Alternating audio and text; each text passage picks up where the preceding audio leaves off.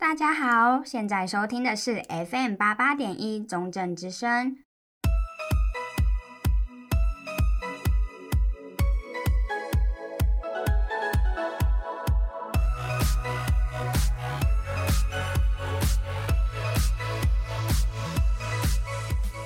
欢迎来到明珠讲堂，我是节目主持人永晴。本日节目讲座精华截取自 CCU Club 主办的演讲。群众在想什么？社群数据分析实务。演讲者为蔡问成先生。一开始，让我们先来听听看演讲者分享社群媒体对于当今社会的影响力吧。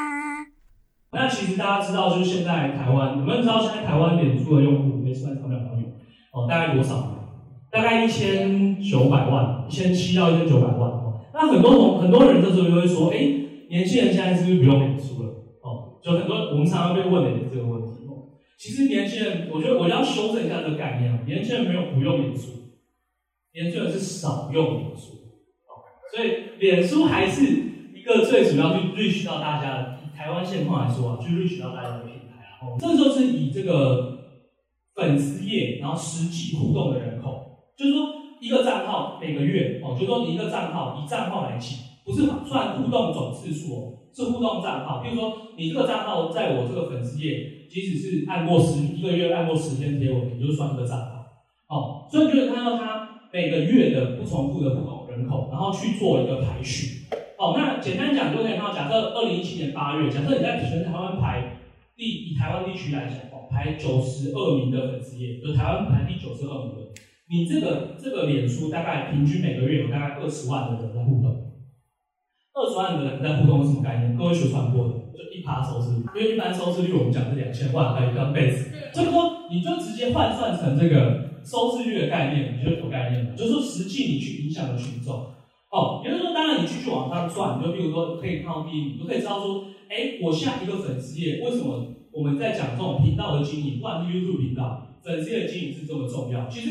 一趴收视率在我们讲现在的唱片是很多节目要开启动业，哦，如果一个节目没有一趴的收视率的话。哦，我一个粉丝，你看台，就是台湾大概有超过一百个，一百个粉丝页是有，而且这还是一七年统计的资料，现在多还少不太确定哦。但是在那个时候，台湾就有一百个以上的粉丝页左右是可以有一趴影响的收视率的影响力。哦，所以说这个东西为什么这么重要呢？就是我们可以从数据看出。所以今天我们就来探讨社群媒体的影响力，以及如何经营一个好的粉丝专业。首先欢迎我们的来宾宜轩老师。耶，永晴好，大家好，我是中正大学传播系陈怡璇老师好。大家都知道，我们现在处在一个上网便利的时代，许多人甚至是手机中毒，一刻都无法离开手机。社群媒体对群众的影响力可以说是相当大，因此如果在社群媒体中占有一席之地，那可以说是掌控非常大的权力。脸书专业就是其中一个社群媒体中重要的场所，相信许多人都有当小编的经验吧？那可以请老师分享一下粉丝专业的贴文应该如何撰写、如何呈现会比较吸引人呢？啊，没有问题哦。那呃，一般来说，我们在讲呃粉丝专业的贴文要吸引人，指的就是呃可以吸引人家点阅，可以吸引人家分享。那大概有几个呃要点啊，我整理一下，大概就是我们可以从图片、标题、重点跟实用来谈。那如果以图片来讲的话，一般来说有图片的贴文会比没有图图片的贴文还要来的互动效果还要来得好。所以呃，不管什么样子的文章，如果你可以给一张图片的话，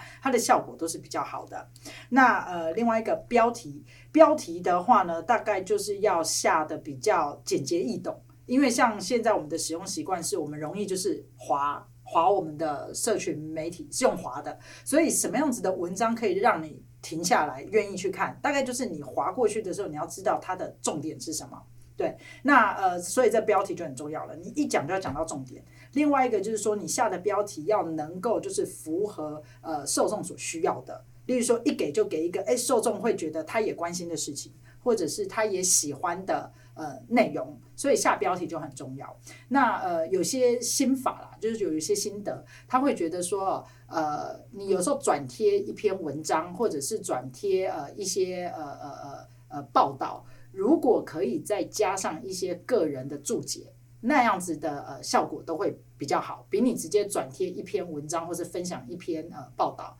如果你可以再加一点自己的感想或者是心得，它的效果也会比较好。呃，那另外一个就是呃给重点。对，给重点，也就是说呢，呃，这么大一篇的东西，你想要让你的受众看到什么或知道什么，所以你直接给重点，那个也会比较容易吸引人家呃进来进来读，因为一般像现在的呃使用媒体的社群媒体的使用习惯里面，大概都已经走向轻薄短小。就是说，大家划过去非常多的资讯，什么样的资讯可以让人家就抓住呃抓住呃受众的眼光跟注意力？那如果你就是乐乐等的文章的话，大家懒得去看，所以你直接帮人家划重点。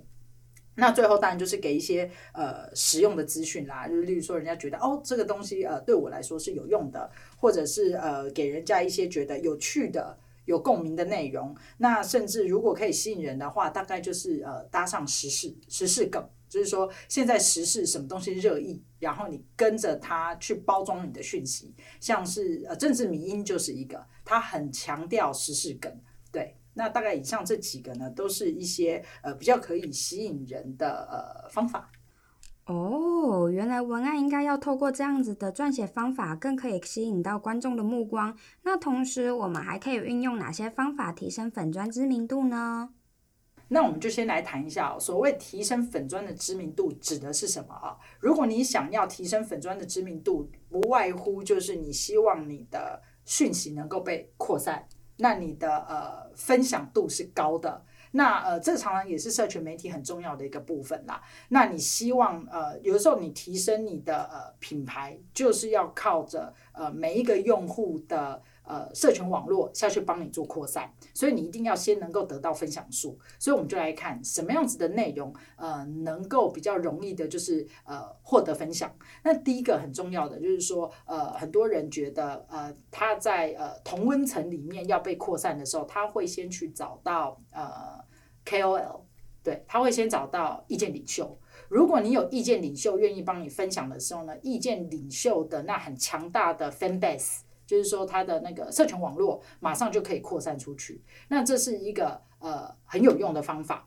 那第二个就是，像有些人就会去问说，那我的讯息怎么样能够扩散出自己的同温层？那我觉得 KOL 也是一个呃很常被使用的一个方式。也就是说，呃，如果说我的讯息大概呃假设只在呃劳工界，比如说社运界被注意到。但是我希望他能够在时尚界也被注意到，所以你就会去找时尚界，你就会去找各个不同领域的 KOL 来帮你呃呃分享你的文章，那你的呃内容就很可以就是跨到不同的领域里面。那另外一个就是地方区域性的媒体，呃区域性的社团也非常的重要。呃，举个例子，例如说呃那个时候我们在呃观察同婚。对，我们在观察同婚的时候，我们要怎么把那个讯息扩散出去？那呃，地域性的社团它其实就呃扮演很多很重要的角色。例如说，呃，除了台北，假设除了台北在观察呃在关心这件事情的时候，他希望这个讯息也可以扩散到地方，所以他可能就找了呃云林啦，或者找了呃桃园呐、大溪，然后找这些地方社群里面，只要有人也是跟着关心的时候，他只要一分享这个讯息就。可以立刻呃扩散到更远的地方，所以这是呃善用 KOL 是其中一个。那另外一个呢，就是呃你会呃有有些有些方法是他会。创造很多的粉丝团，那这个就比较适合用在呃已经很有规模的呃粉专，例如说呃某些已经非常有规模的新闻媒体，它本身就有非常非常多的呃次粉专，那这些次粉专其实也都是它去建立出来的。怎么说呢？也就是说，呃，社群媒体它很有用的一个地方，就是可以做让你做无限的分众。因为你可以在社群媒体上面找到就是各式各样不同兴趣的人，然后你把它呃呃呃创造成一个粉专，呃，或者是创造成呃呃你的你的分众的受众，所以你就会有非常多的粉专、大粉专、小粉专，所以你可以让你的文章从大粉专里面扩散出去，让大粉专去带动小粉专，所以你这样子大小粉专去加成呃利用之后呢，它的扩散效果就会又更好。那另外一个就是说呢，呃，去创造有价值的互动。例如说，呃，有的时候我们希望这个文章能够被扩散出去，其实跟你是不是符合运算法的规则是有关系的。那运算法的规则就是说，你的互动数如果越高，也就是说越多人留言、按赞、分享。你这篇文章就越容易被呃出现在其他人的河道上面，就越容易被看到。所以你必须呃要呃呃呃锁定这一点，那你就要创造非常多有价值的互动。那这些互动可能就是代表呃你可能剖完一篇文章之后，你要去懂得跟你的受众去聊天。对，你要去聊，例如说聊最近的时事啦，聊心得感想啦。你希望呃你的受众可以多给你一些回馈。那大概这几种方法呢，都可以呃让你的粉砖比较容易就是扩散出去，然后被人家看到。嗯，这样子听起来的话，经营粉丝专业真的需要很多技巧呢。那接下来我们再来听听看，演讲者和怡萱老师是如何运用这些社群媒体资料去分析阅听者的喜好。那简单来讲，我们在做什么事情？我们公司在做的事情哦，其实很简单，换算的概念是很简单，就是说，像脸书啊，像 YouTube 啊，像那 IG 啊，哦，或者像各个的论坛啊，他们上面每天都会有很多人去产出这些内容嘛，对不对？那这些内容是不是就会引起一些人来做互动？那我们在做的事情就是把这些内容跟这些互动用机器人把它载下。哦，那当然背后有一些很复杂的基础啊，各种资料的存储啊，然后处理啊，甚至是。哦，这篇贴文到底是属于台湾的还是马来西亚的？哦，这些判读哦，当然有一些复杂的技术哦。可是讲白了就是这样，你就把这些资讯记录下来，然后开发成呃可以让大家取用的一个界面。台湾现在的台湾，光台湾现在脸书上的粉丝也大概八十万，八十到九十万。大家应该知道，脸书上面所有的讯息，就是你，譬如说你订阅了一百个粉丝页，不是每一条讯息都会看到，这大家应该知道。哦，就有几个东西叫邪邪恶的东西叫演算法。哦，它会决定说要推什么样的内容给什么样的人。每一个 user 平均一个月跟这些粉这些八十万的粉丝也产生五十次的互动，就实际有互动，不是只有看到。哦，我们要最基本的是看到，而看到你对这东西有没有感觉？哦，最基本的就是会做一个互动行为。哦，比较好定义说哦，他对这个东西内容更有感觉。哦，那这五十次就很有趣了。为什么？透过这些所谓的数位的主题，就可以去辨别他们关注的事物的不同。哦，所以这五十次就是造成就是很。很重要，我们可以去定义个 user 啊，或是或是发现一些不实的账号的的方式哈。好，那这个就是我们的界面，然后讲这可能大家看有点不太清楚哦。我我现在提的关键字是谁是被害者哦，所以说只要键入这个关键字，我们就可以找出哦，跟谁是被害者，在各社群平台，比如说上面有 Facebook 啊，有 Instagram 啊，有 YouTube 啊，有各论坛跟各媒体上面讨论的程度的情况，然后下面就是一些数据的资料。这个这个数据为什么重要呢？哈。就是说，呃，大家都是念传播的哈，那我自己也是传统媒体出身的哦。过去的传播哈，过去的传播形式哈是比较单向的，哦，就是我们看电视嘛，哦，就是其实很难去捕获这个使用者的 feedback，意思是我们去做一些收视率的采样，那其实能够看到的东西也不多。可是现在因为科技啊，就是大家大家的手手上的这只手机，就改变很多生态，改变很多产业，呃，让很多人。有饭吃，同时也让很多人没饭吃。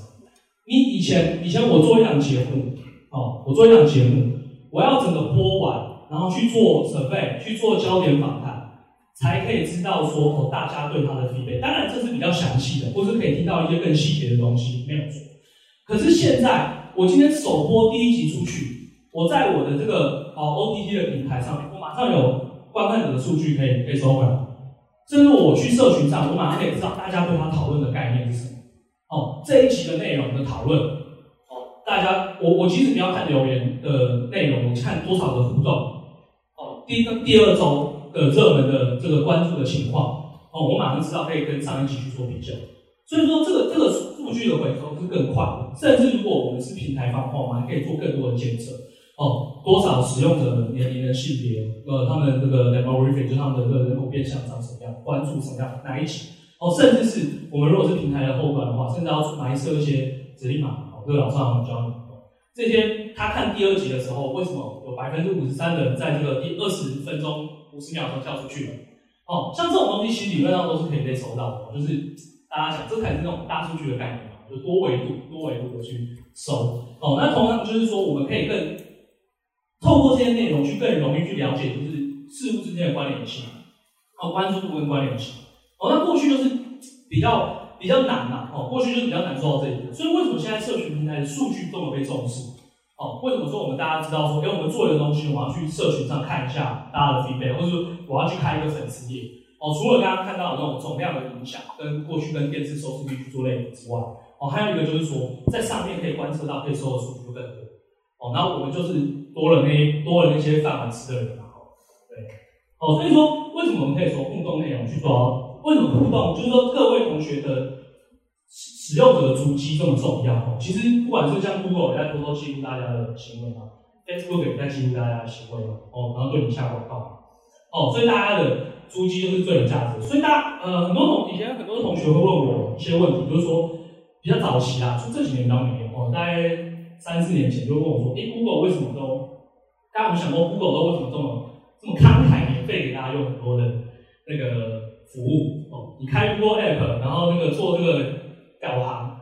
，Google 没有对你收过钱嘛？你做 Google 的云端，除非你真的量云端的那个资料强，除非你真的这个资料量很大，不然他也没有跟你收钱。哦，那大家有想过为什么 Google 这么慷慨，做慈善事业？不是哈，因为因为各位就是。”这个羊毛出在羊身上哦，他去跟地方第三方厂商做打球的时候，哦对，还有还有帮各位完成很多这个作业的这个 Google Search，就是为什么也没有跟你们收钱哦，就是就是因为羊毛出在羊身上嘛，他要赚的是第三方厂商的钱，可是第三方厂商为什么愿意把钱付给 Google？因为他就记录了这么多 user 的使用的习惯，所以就可以提供给他很多商业价值的资讯。呃，一般来说，社群媒体它呃很有用的地方就在于它有呃后台的数据，你可以根据后台的数据知道你的受众是谁。这也是为什么社群媒体的呃被呃这些商家品牌甚至新闻媒体受到关注的地方，就在于说它比以前的收视率收视率调查更公开透明、清清楚楚、毫不虚伪。怎么说呢？如果我的一个节目，或者例如说我们的广播节目，我如果透过收视收听率调查，我可能就是呃必须从第三方的呃呃呃公司给我的一些数据，但那些数据可能比较有限。可是如果透过社群媒体后台的数据，就是完完全全的公开透明，那我就可以从后台的数据去拼凑我的听众的呃轮廓是什么。那我知道我的听众是谁之后，我就可以投其所所好。举个例子来说，呃，如果以呃新闻媒体来举例好了，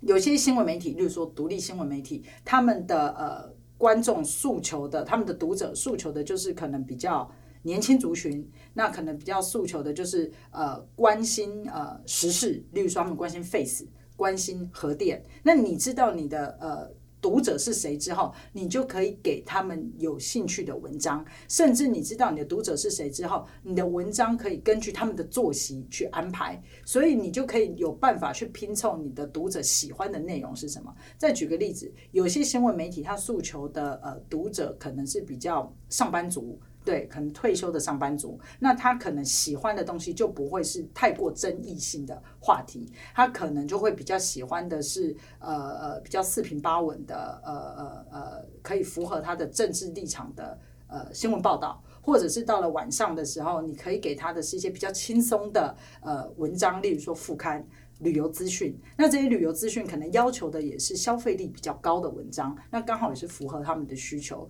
所以你可以从呃你的文章的互动、呃点阅、呃来推测呃你的呃受众喜欢的内容是什么。嗯，了解。那除了了解受众、巩固观众群外，掌握社群媒体现阶段的趋势，也是一个好的粉丝专业经营者应该要有的 sense。让数据分析公司透过数字来告诉你，目前社群媒体的趋势走向为何吧。那我们下一趴来了解一下，说媒体跟社群的关系啊。我自己是媒体出身的哦。那呃，就是说，我最近这几年我比较想要谈，就是说，哎，媒体的形式或媒体的这种转变哦。大家可以知道，就是说，呃，现在媒体啊，就是不管是过去，我相信同学应该都没有在买什么报纸跟杂志，比较少，应该很少很少。哦，可是过去我们有印象的，譬如像什么呃《自由时报》啊，或者《苹果日报》哦，他现在也开一个粉丝页，然后也把新闻丢上去。那可是你看，有一些我们所谓的传统媒体，就比如呃新媒体，就网媒，就像报道者，他也是开一个粉丝页，然后把他新闻内容丢上去，甚至甚至什么哦，甚至大家有在看这个图文不符哦，志祺七七哦，他虽然他最近把那个新闻回顾的这个单元收掉哦，可是他也是常常在讲一些时事或者说一些新闻的回顾，然后也是有一个人在那边跟你讲，然后截一些画面，但是这些画面可能不是 SNG 车去拍回来的，可是好像对你来讲也都是吸收资讯的管道，也是一样分掉大家的时间的哦，所以说呃，其实我自己是觉得啊，就是传所谓的传统媒体跟新媒体的真是。呃，现在这些所谓的 YouTube 的平台频道哦，它的界限越来越模糊。就对各位来讲，其实它只是都是资讯的来源哦。当然，资讯有你需要的，有你想看的，有你不一样的。然后现在很多传统媒体在做所谓的数位的转型哦。那当然每家公司的策略不一样。可是我自己是觉得，就是大家要有一个概念，就是说现在其实我自己是比较不会去再去分所谓的传统媒体跟所谓的新媒体。对大家来讲，它就是对使用者来说，它就是内容的接收。哦，所以说大家把它看成一个同同样的那种产业，哦，它一样在分大家的时间，哦，所以说为什么这些这些自媒体会出现，会需要，会会会被重视？哦，现在现在很多的所谓的我们看到传统艺人跑去跟网红做合作，或者甚至很多呃电影的宣传也要找这些网红，所以就说因为它它它第一个它的成本更低，而他分时大的时间不一定比较少，哦，这是这是业界生态的改变，哦，这个这个是。比较难，就是等于说是去改变或回溯的哦，反正就是，当然未来怎么样不知道，现在是这样。那现在就举个例子啊，就是说为什么为什么政治人物，大家应该也发现，说媒体跟新媒体以外，为什么现在政治人物需要去开一个粉丝页？哦，给大家一个，给大给大家一个那个数据哦。二零一七年的时候啊，就是说我们去找就是脸书上前一百个 KOL，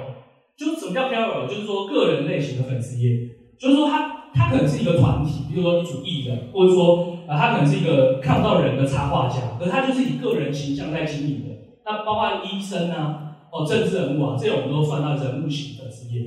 哦，我们刚刚说总共的粉丝页数量大概八十万，人物型粉丝页现在台湾大概十六万左右。哦，那我们去排前一百名，我们发现在二零一七年的时候啊，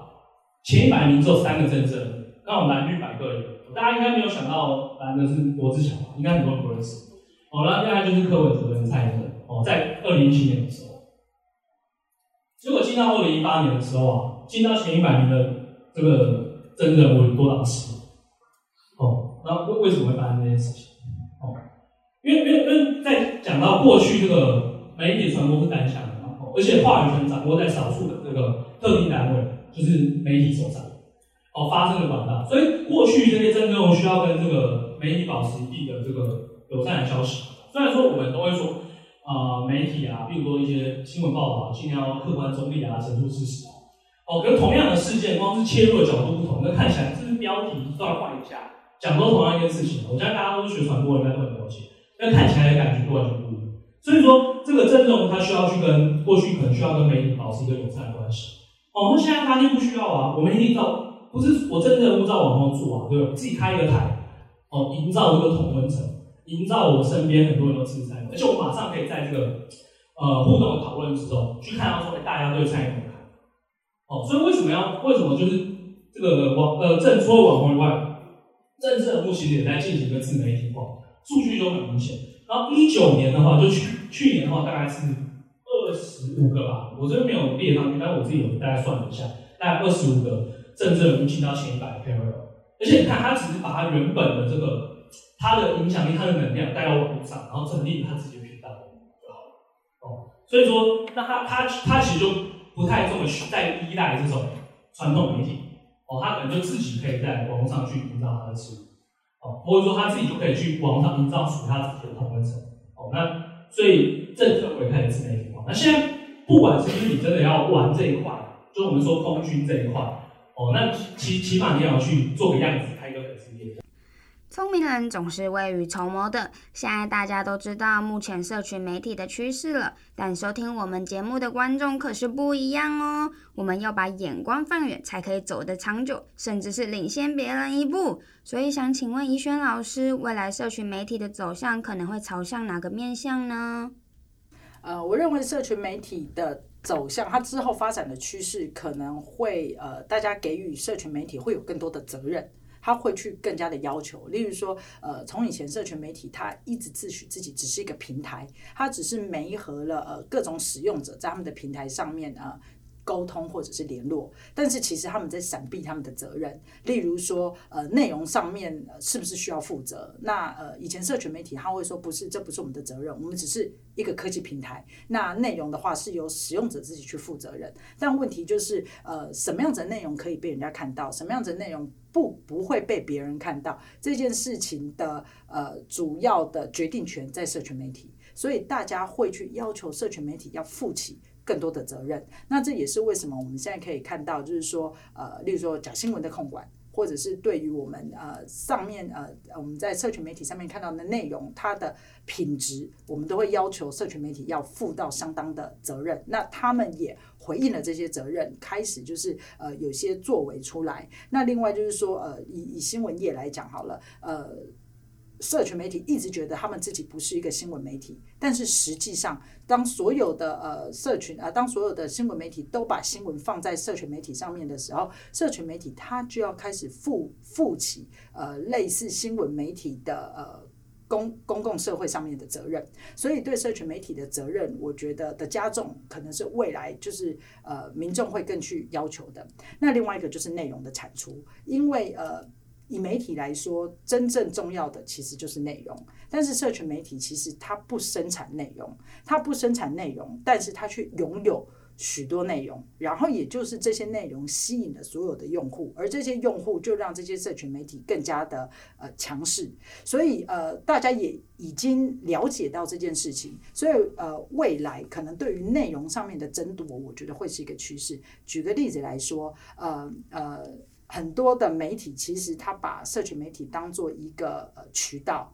他想要导流，但是他把真正好的内容是留在自己的网页上面。那呃，社群媒体也知道这件事情，所以他就利利用他的运算法去鼓励用户开始把自己的内容留在他自己的媒体上，呃，留在社群媒体上面。举例来说，脸书，像脸书现在就特别的去鼓励呃呃原生内容，像是直播。如果你是网红，你的直播是直接在呃脸书上面做直播的话，他会优先推播你的文章。那他优先推播你的文章，你就可以得到更多的关注。所以这样子的规则就会去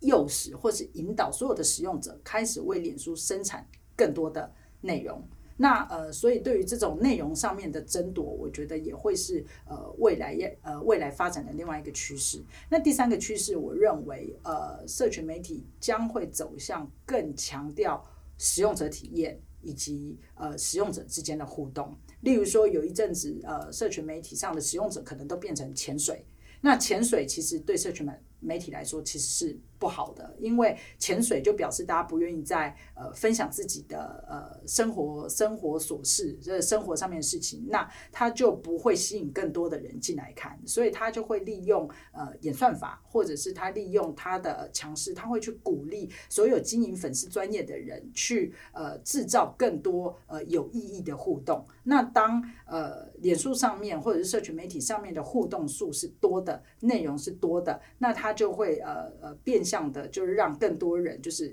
呃呃，提升大家的粘着度。所以我觉得将来就是在呃粉砖上面的经营的时候，呃，去创造有意义的互动，会变得更重要。由此可知，社群媒体在短时间内依然会是社会的主流，而我们也应该去思考要如何在网络媒介下为自己创造出独特的价值。今天真的很谢谢于轩老师来到节目，与我们分享这些粉丝专业的小 paper，，也谢谢听众的收听。今天的明珠讲堂就告一段落了，让我们下次再见喽，拜拜，拜拜。